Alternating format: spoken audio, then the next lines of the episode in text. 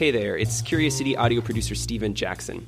And on today's show, we reveal the finalists in our 2020 haiku contest and the inspiration behind the winning poems.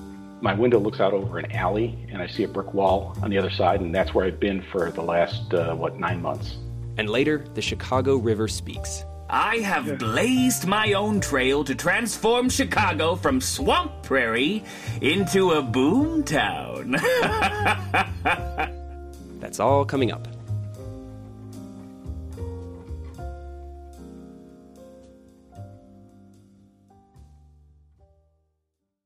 Do you need a break from the news? Well, my friend, Nerdette Podcast is here for you. Our show is all about delight. We laugh about what's happening in pop culture and feature thoughtful interviews with fascinating people.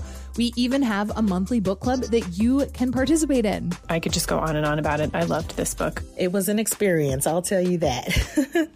I discovered authors I'd never heard of, and I'm really happy that I did. Come hang out with us. Listen to Nerdette wherever you get your podcasts. Hey, I'm Mackenzie Crossan, Curious City digital producer. And I'm Steven Jackson. And 2020 is almost over, which can mean only one thing. It's time to announce the winner of Curious City's 2020 Haiku Contest. But first, a little bit of background. A couple months back, we were working on a story about remote education this year, and we came across this piece of tape from teacher Michael Rodriguez.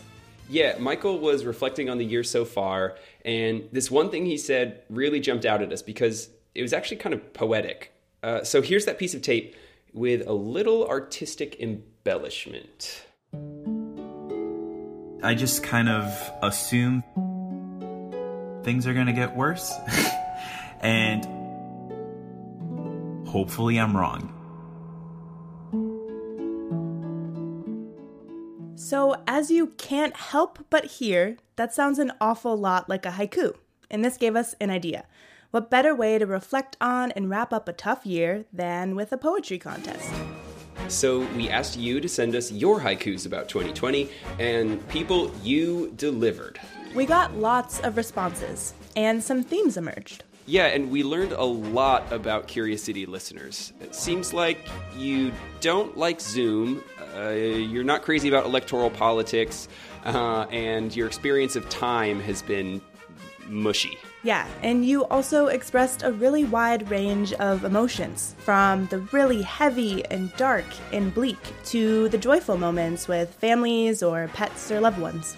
And after we got all of these haikus, the real work began because we had to pick a winner. So we got together with Michael Rodriguez, the teacher who accidentally inspired this whole thing, and narrowed it down to three finalists. Then we asked you, our listeners, to pick the winner. And now the results are in. Right, so let's get to it. Uh, coming in at third place, we have Holly Stamis with this haiku The dishwasher runs filled with too many glasses. Three times a day now. So I uh, can really relate to this haiku. I feel like I've been doing the dishes constantly in the last few months, uh, but I live alone. I don't have any excuse. Holly, on the other hand, has uh, three kids at home. So if you've had kids, you know that for every sip of water they take, they seem to find a new glass and then they seem to leave it somewhere else. And I think there's definitely um, a little extra day drinking going on. Um, but I think the thing that really hit us was just the like the incessant just all of us home for all of our meals, all of our snacks, everything we were doing and it just it piled up and so I come to the kitchen with an armload of glasses again from various corners of bedrooms and bathroom and I it was just a moment as I'm filling it. I'm like, why why are there why are there so many dishes? Why are there so many glasses? Who's drinking all these drinks? okay, moving right along to second place, we have a poem from Brad McLean. As you'll hear, Brad didn't stick to the traditional haiku form, which is fine by us, because sometimes you just need more than 17 syllables. Spring. I know someone who knows someone who knows someone. Summer. I know someone who knows someone. Fall. I know someone. Wow, first of all, great delivery, Brad McLean. uh, but the someone here uh, is someone who has COVID 19. And Brad says he wanted to capture the slow onset of COVID in his community over the last few months. It was literally what's been happening and how I've experienced, or how I think how we've all experienced it. I, I felt it was sort of universal going through that, that cadence of being pretty removed. And it felt like we were all pretty removed back in in the spring. The summer, you know, we kind of danced around it in northern Chicago, and you know, this fall it's just been coming at us in quite an onslaught. And now, the moment you've all been waiting for. Drumroll, please. Without further ado, without. Sorry. okay, I'll stop. Without further ado, may I present the winning 2020 haiku cherry blossoms fall and gently float downriver on my screensaver. That's John Tomque with a extra dusky dramatic reading of his haiku. Uh, John told us he's been holed up in his home office since about March and he's a little starved for nature. You know, one of the things you start to appreciate more when you're kind of sequestered this way is these little things. I saw a, a, pigeon land on the windowsill one morning and it got me so excited because it was like, look, look, a thing, a, a real thing. Well, John, here's another thing. Not only have you earned the title of 2020 Curious City Grand Champion Haiku Master and all the prestige and street cred that entails, but we also just got word from corporate that we can send you a Curious City mug. In this economy, that's huge. I recommend putting pens in it. That's what I do with mine. Before we go, some honorable mentions. Thank you to the 5th and 6th grade students at the Skokie School in Winnetka, Illinois, who shared some amazing poems with us. And a shout out to our most prolific contestants, Edith and Mimi, who submitted 30 and 73 haikus, respectively. Also, a big thanks to Michael Rodriguez for inspiring this contest and helping us sort through all the entries. And last but not least, thanks to all of you who sent us haikus. Uh, we hope it was as fun for you as it has been for us. We hope it provided some relief from the daily grind. And we hope next year is better. Amen. Coming up, if the Chicago River could talk.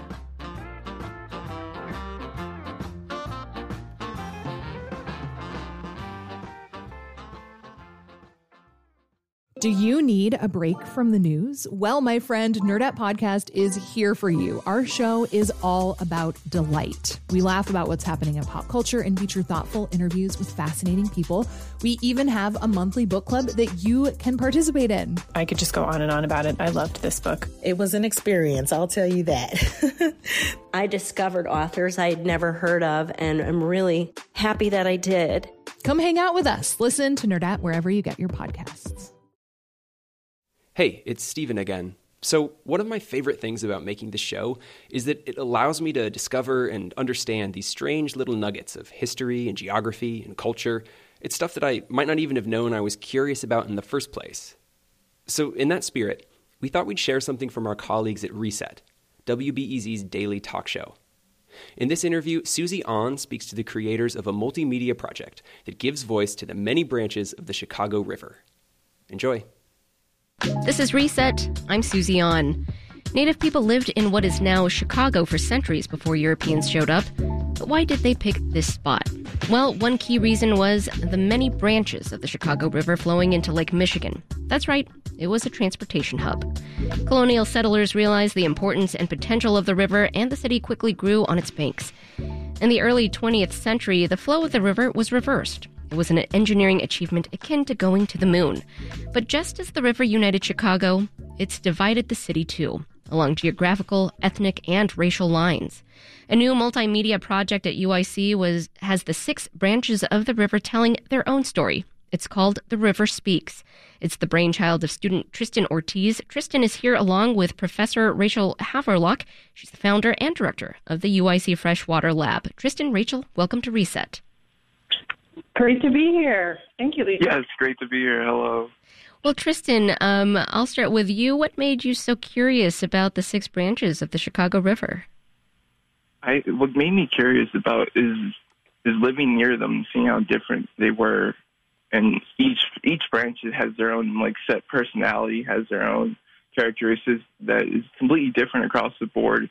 I thought one way of presenting that was actually personifying them in a way that makes them unique and care and have their own like set person personality. And I thought the best way to do that was was like look at what's around the river already, look at who's being affected by the river, who's using the river, and I just took those you know um, those characteristics around the river and just put them into the personas that I created.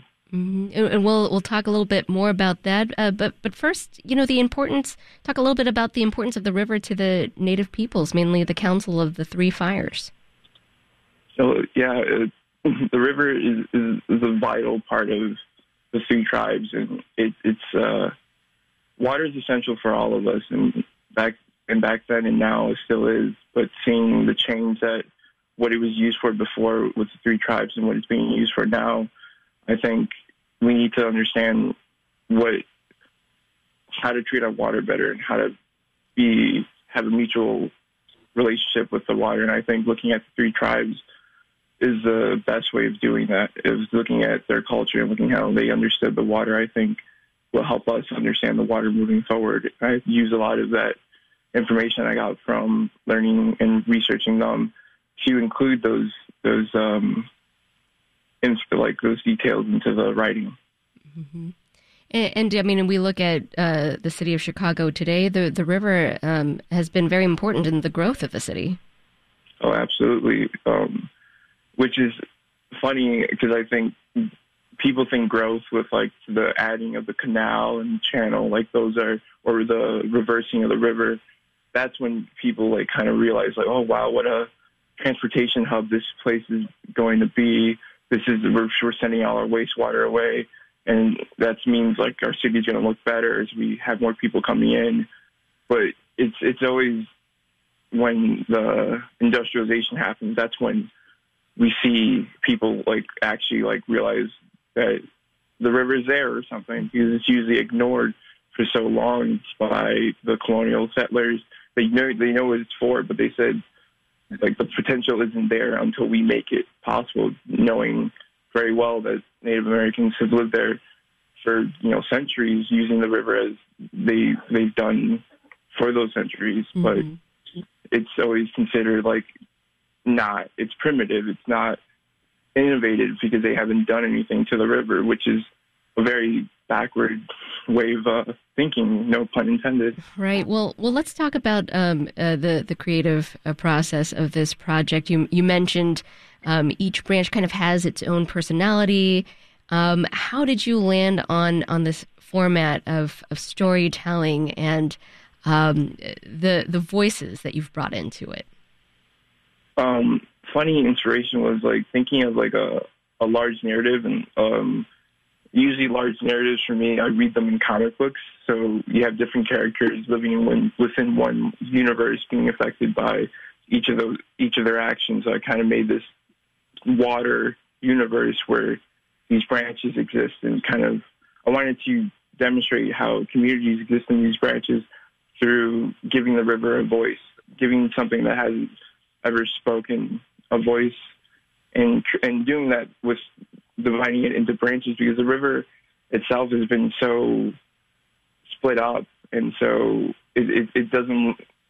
Like, the fact about the river is that it doesn't feel like a river. It's it's split up in different parts that are different from well different from each other, but it's it's it's how we we we interact with it. Where you go to the south side to the south branch, you don't have that much green space to be near the river, or if you're near the, the Sanitary Ship Canal, you don't have access to the river, but if you're on the north side, you have plenty of access to the river. And I wanted to to highlight these disparities through the characters and like taking the North Branch, who's living in a gentrified neighborhood, and taking that perspective of someone who's lived in a gentrified neighborhood. Like I used to live in Logan Square during um, gentrification, so I I kind of just use some of that information as like living there and also reading what people have said about gentrification, and that's like the North Branch, and the South Branch is like represented as a youth activist, a Black Matters, a Black Lives Matter activist who is fighting for water rights, fighting for human um, dignity along the banks of the river. So I wanted to portray that through characters. Now, now, Rachel, how did you help Tristan take this from an idea to what it is now? I mean, one of the great outcomes of this pandemic is that I really had to rethink my research on the Chicago area waterway system on the river. And very organically, a group of us, Tristan and about seven others, we just came together in these months and had this very collaborative process of research and brainstorming. And Tristan is absolutely brilliant. And so this mm-hmm. idea of embodying the rivers came to his mind. And Anish Taylor and Erica Chavez, Kathleen Blackburn, Citlali Trujillo, these are all members of our team. And but Tristan thought of these branches. He wrote the script.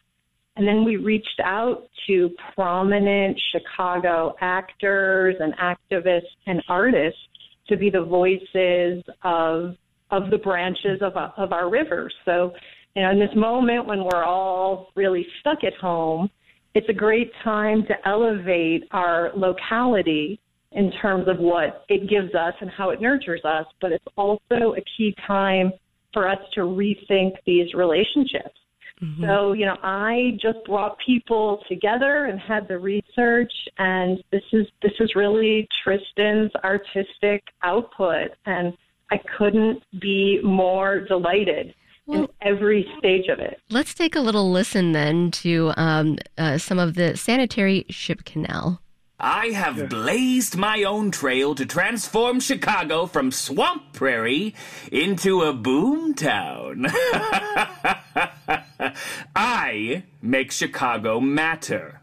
Not the main stem, not the north branch, and especially not the south branch the most ungrateful branch of the city. They spout off about my existence as one of irreparable harm, as if I have tainted this city with greed and gluttony.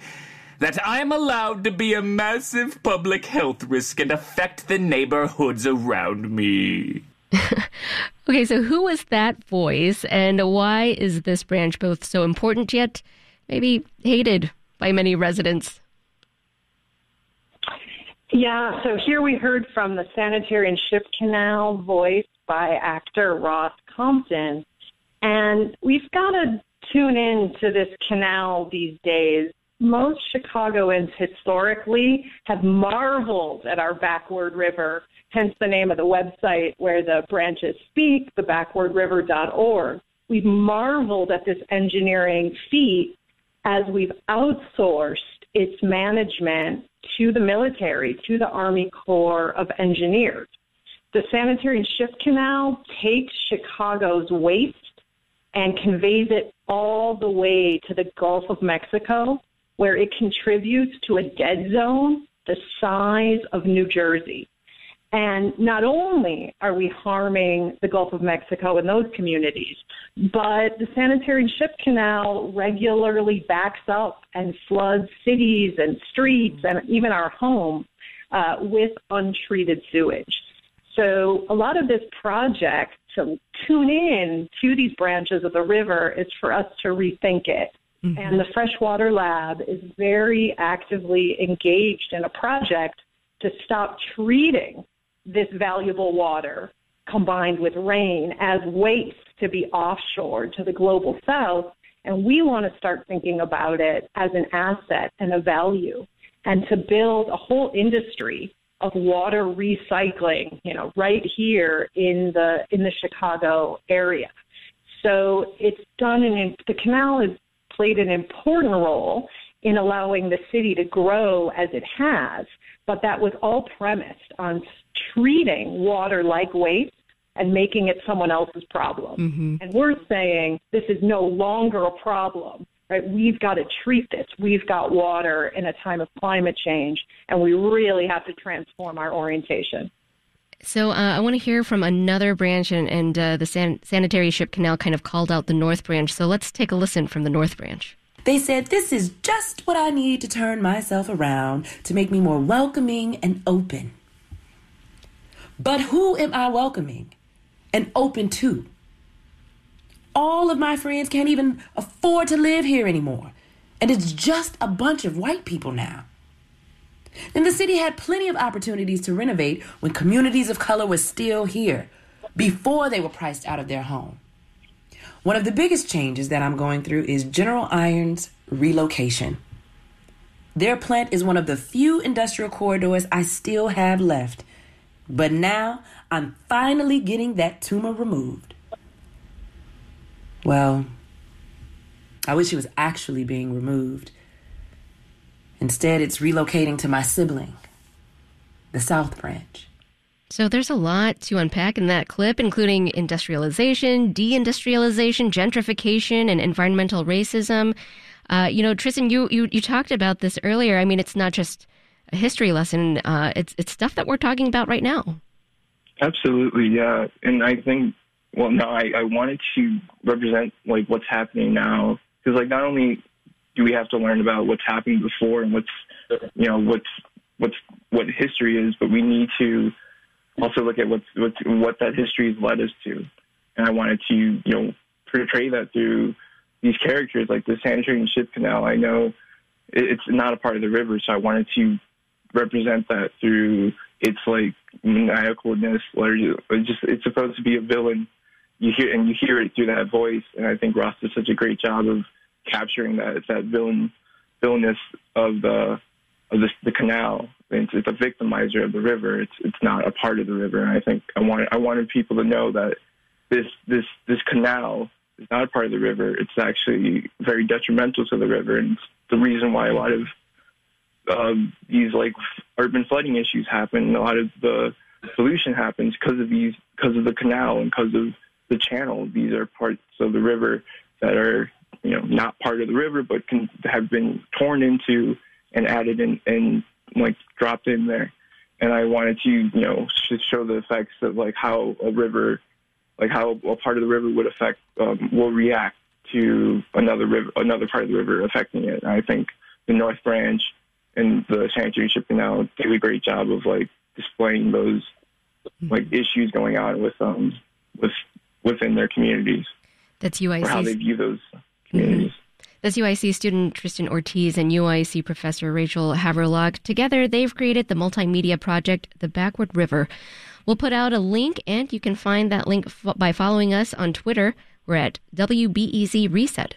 Tristan, Rachel, thanks so much. Thanks for Thank having you. us. Yes, thank you. Let's hear more voices of the Chicago River. Let me tell you, I have the best freaking job in the world. I wake up every morning to a Lake Michigan sunrise. And trust me, you haven't seen a sunrise until you've seen a sunrise over Lake Michigan at Relland Grove. For too long, they have poisoned us with tainted water that we are forced to pay for. And if you can't afford it, you're denied a basic human right altogether. I am surrounded by the victims of incremental violence. Hi, guys. It's me, the North Shore Channel here. I'm a beautiful addition to the Chicago River, and I help manage wastewater from the northern burbs. So I put up with a lot of crap. Only by embracing our past and our true selves will we bring about a better future for all of us. If you enjoyed this interview, you can hear more Reset on 91.5 every weekday from 11 to 1. Or check out their daily podcast. Just search for WBEZ's Reset. Curious City is supported by the Conant Family Foundation. Happy holidays, stay safe. Thanks for listening. I'm Steven Jackson.